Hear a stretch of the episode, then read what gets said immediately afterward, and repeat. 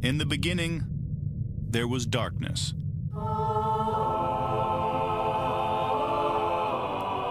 Then, there was Paul Brown.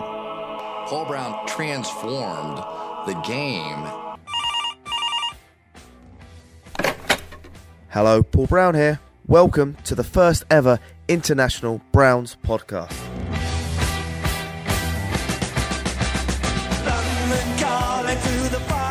Good morning, Cleveland. It's Series 3, Episode 2, Day 2 of training camp. And I'm here with Iain Right, Right, Right. Iain, I got you an intro this time. You know, that just makes me so happy. It just there was just a big piece missing from our show yesterday, and it was that intro. So thank you. I did, ed- I did, I did edit the show, and I definitely said Iain Wright at the start, but I probably didn't give you enough love. It's all right. No worries. Well, basically, Jack's not on the show today because he is looking after Claude. He cannot leave Claude alone, so he's not on the podcast today. Listen, he's gonna learn these first few weeks. They annoy during the night, sleep during the day, and just piss all over the house. Yep. But we're a Browns podcast. We're not a French Bulldog podcast. But Claude is a dog, so uh, spelt D A W G or however you spell it. Let's talk about day two, the training ground. I've watched it. You've watched it. I think the headlines is Odell look good. What's your thoughts on Odell, Iain? When Odell is healthy, there are very few players in the league that have the skill set he does. I mean, he's got Spider-Man like hands. He's got the ability to run after the catch. He is an elite wide receiver. And when he's healthy and he's hitting on all cylinders, there are very few people in the league that are better than Odell Beckham Jr. Let's go off piece then. If you had a choice, Julio Jones or Odell in your team, who would you go with? Ooh, on this Browns team, I would probably take Odell, and it's simply because I like his ability to be a little bit more of a variant route runner. So the nice part about Julio is he can just overpower you. I mean, he is an absolute mammoth. With Odell, it's a little bit more of the finesse route. So if you notice, the Browns are going to be rolling the pocket, play action, stuff like that. I think I like Odell's skill set a little bit better than Julio Jones, but that's obviously just because of the offense. I didn't see much of uh, Landry today. Um, do you see much of it? I didn't. I don't. I think they're probably taking it nice and easy with him. Uh, you're not going to see him going full out day after day. So I, Yeah. I, I think I can even see him in the background. Honestly, Yeah, some other. Let's just let's start with the wide receivers. Jojo Natson, he was with the Rams, I believe. Yeah. Did a bit of research when they had their Super Bowl push, and he was getting some reps with the first. You know, quite interesting. Okay, we haven't got pads on t- at the moment, but quite interesting. He's getting reps with the first team. so he's kind of one of those on the bubble guys, right? Because they bring him in, they give him a million dollar deal.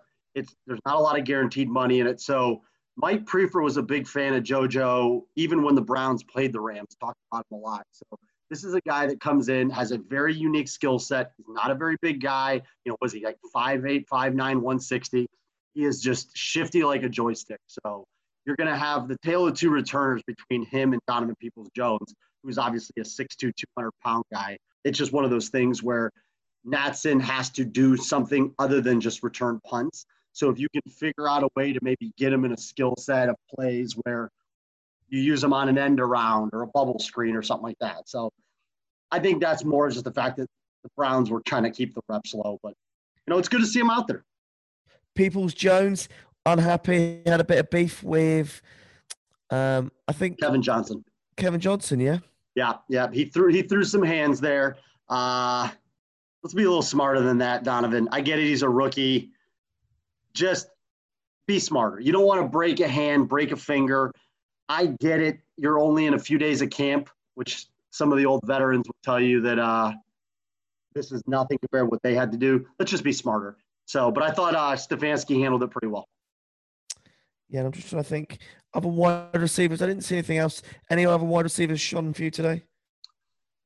In terms of the in terms of the actual offense, I mean, obviously Odell had a couple nice catches over the middle. Um, there was, I mean, it was a pretty, the one thing I just noticed is, is a lot of movement. You know, you had the pocket movement. They were really emphasizing kind of that zone outside running game, bootlegs, play actions. So you're going to see a lot of stuff on the move. And that's kind of what I, I really, my big, biggest takeaway from practice today was. Yeah. Looking at the O line, Teller, right guard number one, Dunn, right guard number two. He was with the second. They just brought him in. So Casey Dunn, who I also think – uh, can play center. So you're looking at a little versatility there. So Evan Brown, I saw taking snaps with the second team. You had um, Nick Harris taking snaps with the first team. So they're just trying to get, like I said, some of these versatility guys in there, get them some reps, see what they can. You know, what's his name? Uh, Bill Callahan had said at the beginning of camp, I'm sorry, at the end of last year before camp, he really thought the right guard was on the team already. He had some things of praise to say about Wyatt Teller. So it's good to see him out there uh, getting some reps. It's his job to lose. Yeah, and then the last thing was uh, Jedrick Wills had a false start, so he was replaced. So uh, getting mini punished already. It, it's more about hey, come off here. You know, I'm, if I'm not mistaken, I think Callahan was there to kind of maybe chat with him a little bit. So the one thing, and I, we can touch on it briefly, but I really like just the way the coaching staff is going about it, the pace that they're running at practice. You know, this is something where not a lot of teams have background in how to run the types of practices under the you know the current state that the world is in. So I really like the organization that the Browns were running things as. And if that's one of those things where Pat Callahan has to pull him aside and say, "Hey, what did you see? Why did you jump? Like, talk me through that." I got no problems with that. Yeah, I'll try and stay focused with the O line. But Bitonio said uh, we obviously want uh, JC Tretter playing in the first game, but they're making plans with Nick Harris as well. Um, if Tretter can't be there week one, Tretter's the top, you know, top half of the uh, the league in terms of being a center. Obviously, he would be a big piece missed. I just I don't see it being one of those things where in a month we're still worrying about a guy who got cleaned out a little bit from some loose uh, bodies in his knee. Yeah, the running backs. I thought um, Hunt looked super quick. Looked like the guy that could lead the league in rushing. Yeah, it's interesting. Eh? We could have uh, Chubb and Hunt, two great running backs, but not in everyone's uh, number one fantasy uh, teams, eh? You know, I'm a I'm an avid fantasy uh, contributor or player, I should say, and it's going to be a tough one. I know there's people out there that are valuing both of them, but there's only so many reps. There's only so many touches. Yeah. And then the drop off behind that, you've got Hilliard. You've got, is it B May? You got Benny Benny LeMay from Charlotte. Yeah. And any other any other running backs in there or not really? Um, you have D'Ernest Johnson, uh, Dontrell Hilliard, Benny LeMay. Those are going to be your kind of three guys. They got rid of Brian Herrien. Um, he was one of the ones that they brought in from Georgia. Actually, knew Nick Chubb back then. But for the most part, those are going to be the three guys taking a fight at that. Yeah. And something we discussed uh, offline was Njoku. Didn't see a lot of him out there. You know, I see him there with the ones. I don't know what he's doing. Now, Browns aren't going to show you everything that's going on. Obviously, Austin Hooper and Baker have a little bit more of a, a connection right now. It's something that we see more often. I know that uh, Harrison Bryant was another one that had a big catch today So you like good seeing him out there. I mean, he's just he looks big. I mean, you can tell he's six five. I mean, he is a big guy. There's no doubt about that. Um, I saw uh, on the tight ends, um, Princeton, Carlson uh, out Even there a Carlson. Yeah, he was out there a little bit today with the first. That tight end's going to be an important position, so get these guys reps. Yeah. Uh, have you seen much of uh, Harrison Bryant? I haven't really seen him. I heard his name mentioned, but I haven't really seen him out there. Yeah, he did a uh, big catch over the middle today that I saw. So, like I said, they're going to try to get these guys in. So you've got the few tight ends that you're trying to figure out. All right, we know that Austin Hooper is going to be in there. We obviously know that David Njoku has the talent. He's got to put together the talent and the performance now. That's always kind of been the toughest thing for him. But then also, you've got, like we mentioned, Stephen Carlson, you've got Pharaoh Brown, you've got Harrison Bryant. You know, so you have five tight ends right now out there. Could the Browns keep four? Very possible. Mm. Do we get an extra two places on the roster this year or not? So the the way they're doing it this year is they're having that extra active offensive lineman position. So the way they're doing it this year is just a little bit different in years past, where you have to have a minimum of eight people eligible on game day, and then there's the ones from the practice squad, as we talked about yesterday, you can designate as active for game day. But again, like we mentioned yesterday, you're talking about guys that will not likely be contributing to the main offensive and defensive game plan. They're more situational special teams things. Yeah. Well, let's move on to the defense. The D line today, I didn't see anything exciting, or I couldn't really pick up anything. So it's tough. It's tough. You know, you can't really judge too much on D ends and D tackles if they're kind of only going half speed. Uh, interesting what uh, Matt Wil- uh, Wilson said around Mack Wilson said around the linebacker group is being disrespected by outsiders, and they're using that as a motivation. I hope he's not considering me an outsider because I've talked about how our linebacking corps is strong is lacking in proven talent. That's how I'll say it. Yes, fair enough. You, I think you've got every right to say it because when you look at ours actually on the NFF field, we've BJ Goodson, the, Taki Taki, Mack Wilson, and um, the rookie Jacob Phillips, not looking at a whole lot of NFL experience there. Hmm. Yeah, I saw BJ uh, uh, Goodson, Goodson. Um, cameras on him a few times. Mm-hmm. He's the veteran. He's the one, you know, obviously coming over from Green Bay via the Giants earlier in his career. He's been around, so it's this is his chance. This is his chance to really make a name for himself and prove that he can be an every down linebacker. Yeah. I think um, where it starts getting interesting is uh, I think we're going to use the word defensive backs this year more than uh, anything else. I think Joe Woods is definitely a, a, a coach very familiar with the, the secondary and the different cover options available. Whether, like I said yesterday, he's going with a cover one, cover three. You may even see some cover four quarters concepts. Um, it, it's one of those things where when you have that much talent at the cornerback and safety position, that you're going to be able to do multiple things. You know, he was able to do a lot with guys in San Francisco. And if I'm not mistaken, even today, you saw him cycling the defensive backs from nickel. You had him going from Kevin Johnson to Donnie Lewis. Um, MJ Stewart was getting some reps in there. So they're trying to show that we have a little bit of depth, not only in the outside on the boundary corners, but also inside. Because we went out and got Donovan Alumba, these big guys for the outside. Denzel Ward and Greedy aren't the biggest guys, so that that nickel slot kind of role is going to be very important to the defense. Yeah, what I uh, uh, read up about was uh, Kevin Johnson, Donnie Lewis, six round pick, obviously not with this um, front office, and uh, MJ Stewart, all the three cornerbacks competing for the nickel back spot. Yep, yep. And that's like I said, that's just them trying to get those reps, get those guys in there. MJ Stewart, second round pick, didn't really kind of pan out, got released. We brought him in off waivers earlier this month. So let's see what he's got. I keep getting muddled up with Kevin Johnson and uh, uh, Stewart Jr. Kevin Johnson's the former first round pick that we brought in from Buffalo. He got drafted by the Texans. We paid him a lot more money than we did MJ Stewart. Okay, cool. And um, sorry, so Kevin Johnson was first round talent potentially?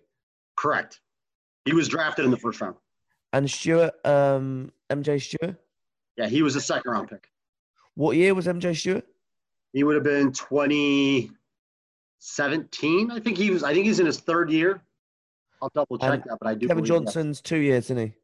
No, Kevin Johnson's in his, he's already passed his rookie deal. So he's got to be in about his sixth year out of Wake Forest. I want to say he was in the 2015 draft. Yeah. And uh, MJ Stewart, third year out of North Carolina. And how are you finding the safeties looking at the moment? Any uh, any thoughts or? It's it's it's. I'm gonna be able to determine a lot more of that tomorrow when they put the pads on. There, a lot of it's going through the motions. You see guys out there. It's more about, like I said, just kind of the walkthroughs. I really do like what Kevin Stefanski's doing, and that's kind of the you know the one thing I think we can expound on a little bit, and that's the part that I just I really like what I'm seeing the practices just don't take that much out of them. I mean, Odell's going to look great going up against guys that aren't, you know, trying to jam him at the line. So you're going to see a lot of wild plays like we should. But overall, just take a good snapshot on how the team looks. Yeah, the um the safeties is going to be really interesting. Do you see um Delpit potentially um uh starting week one? In specific packages against the Ravens, he very well could, especially if the Ravens go with a kind of a jumbo package with two tights. They use a lot of 21 and 22 personnel with uh, Gus Edwards and uh, Mark Ingram, and now they added J.K. Dobbins. So you very well could see Grant Delpit on the field week one. The thing with Delpit is he's he's a player with an, an immense amount of talent. So now specifically what we have to do is harness that talent and find a scheme that's going to fit him best. Guys like the Honey Badger, you know, guys like Budda Baker, these were players that came out that people were like, wow, they're really good at certain things, but they got certain holes certain defensive co- uh, coordinators have been able to mask those and make Honey Badger into you know one of the top you know safeties in the league. This was a guy that was a Heisman candidate in college and didn't end up going to the third round. Mm. Did you see Craig Um, what was he called? Uh, Jets uh, defensive coordinator. Williams, Yeah, talking about uh, Jamal Adams. yeah, He's gonna get bored out there in Seattle. He's not lying though. There's one thing about Gregg Williams is he speaks his mind, and Seattle runs a pretty rudimentary scheme in terms of their secondary. And for all the people out there talking about Kam Chancellor and Earl Thomas, that was about three defensive coordinators ago. So. All right, excellent. And uh, yeah, anything else on the defense you want to talk about? Or you all we covered it already? I mean, like I said, it's practice. Yeah, okay. And then uh, the kicking. Uh, let's have a look at um, the fellow blonde mullet. Sniper Seibert, Austin Seibert. Yeah, he kicked seven for eight today. It is quite interesting though. They haven't got a kicker giving him any competition. Obviously, Priefer's telling you what you need to know on that one. I'm not, if I'm not mistaken, I don't think uh, the Scottish Hammer has any competition either. Yeah, he, he said that to me when um, Charlie Hewitt's the only one that does. Yeah, he, Scottish Hammer said that when I met him. He said that um, uh, the the uh, organization said we're not bringing anyone in. It's your job next year. So uh, yeah, that's good. Freedom! I actually watched uh, Scottish Hammer with Nathan Zegura today for the first time, talking about his uh, NFL um, Madden numbers. Hearing Nathan Zegura talking about rugby was it's a bit like me talking about American football, I guess. So uh, I think Zegura's dad, though, I think was a big rugby player, though. So I think he does know a little bit about rugby. Unlike me, who knows absolutely nothing about rugby. Monday, they reckon that the practice is going to be ten o'clock, so three o'clock. Um, UK. yeah, throw the pads on let's crack them up you know i think last last thing we'll kind of chat about is i think if i'm giving the browns fans one thing to be encouraged by and that's kevin stefanski andrew berry and even today jimmy uh, and dee haslam had a little media availability and there's a certain there's certain things that i think the browns are doing really well and that's we're going to kind of bundle this up into a leadership thing i know paul you've been a leader, you've managed people before. There's kind of five elements that I really think stand out with Kevin Stefanski that I really like. Not saying that other coaches didn't have elements of it, but I just really, these things stick out from Stefanski. His ability to engage the team. If you look, everybody in that practice looks engaged, all moving around, they're all participating. Um, so I do really like that. When he talks, you can tell that his mind is already envisioning how this team is going to look. So the whole thing with Alex Van Pelt, who's calling plays, how Joe Woods is going to run the defense, Andrew Berry's giving him players where their when their vision, how they see the team, is going to start coming together. The Steelers, the Ravens, all the top teams in the league have done this. They have their vision of what the team's going to look like, and they go get the talent that fits that. So those are the things I really like to uh, really like. I think they're doing a great job equipping the guys with the ability to you know, learn on the fly. Like we mentioned, Jedrick Wills getting pulled out and saying, hey, Bill Callahan, figure this out. What did you see? Walk that through that. Because if we want these guys to succeed, you have to equip them with the right tools to be successful. So I really like that about the coaching staff. The repetitions, the repetitions, the repetitions. You know, you've got to get these guys to execute on Sunday. You know, as you know, in anybody in a leadership position, the more repetitions you have, the 10,000 hours concept, You know, Joe Thomas, I think, specifically mentioned about Jedrick Wills that he's going to get more snaps just from the time he was drafted to week one than he probably did in a year and a half at college. So it's an encouraging thing for me. I just I like the positivity surrounding the team. I like the fact that you know in years past people have talked about the team as being very kind of sluggish. The practices didn't always look the most organized. You know, one of the things I remember when the Browns were coached at the Senior Bowl, this team just didn't look like they knew what they were doing. That that perception at Berea right now is completely different. Look at all the people that cover the team. They're like, for guys that were in a pandemic that have never done this before and all this stuff, they're humming on all cylinders. I think that's a great sign. We're looking for something to really take away from these practices. I think it looks to the top.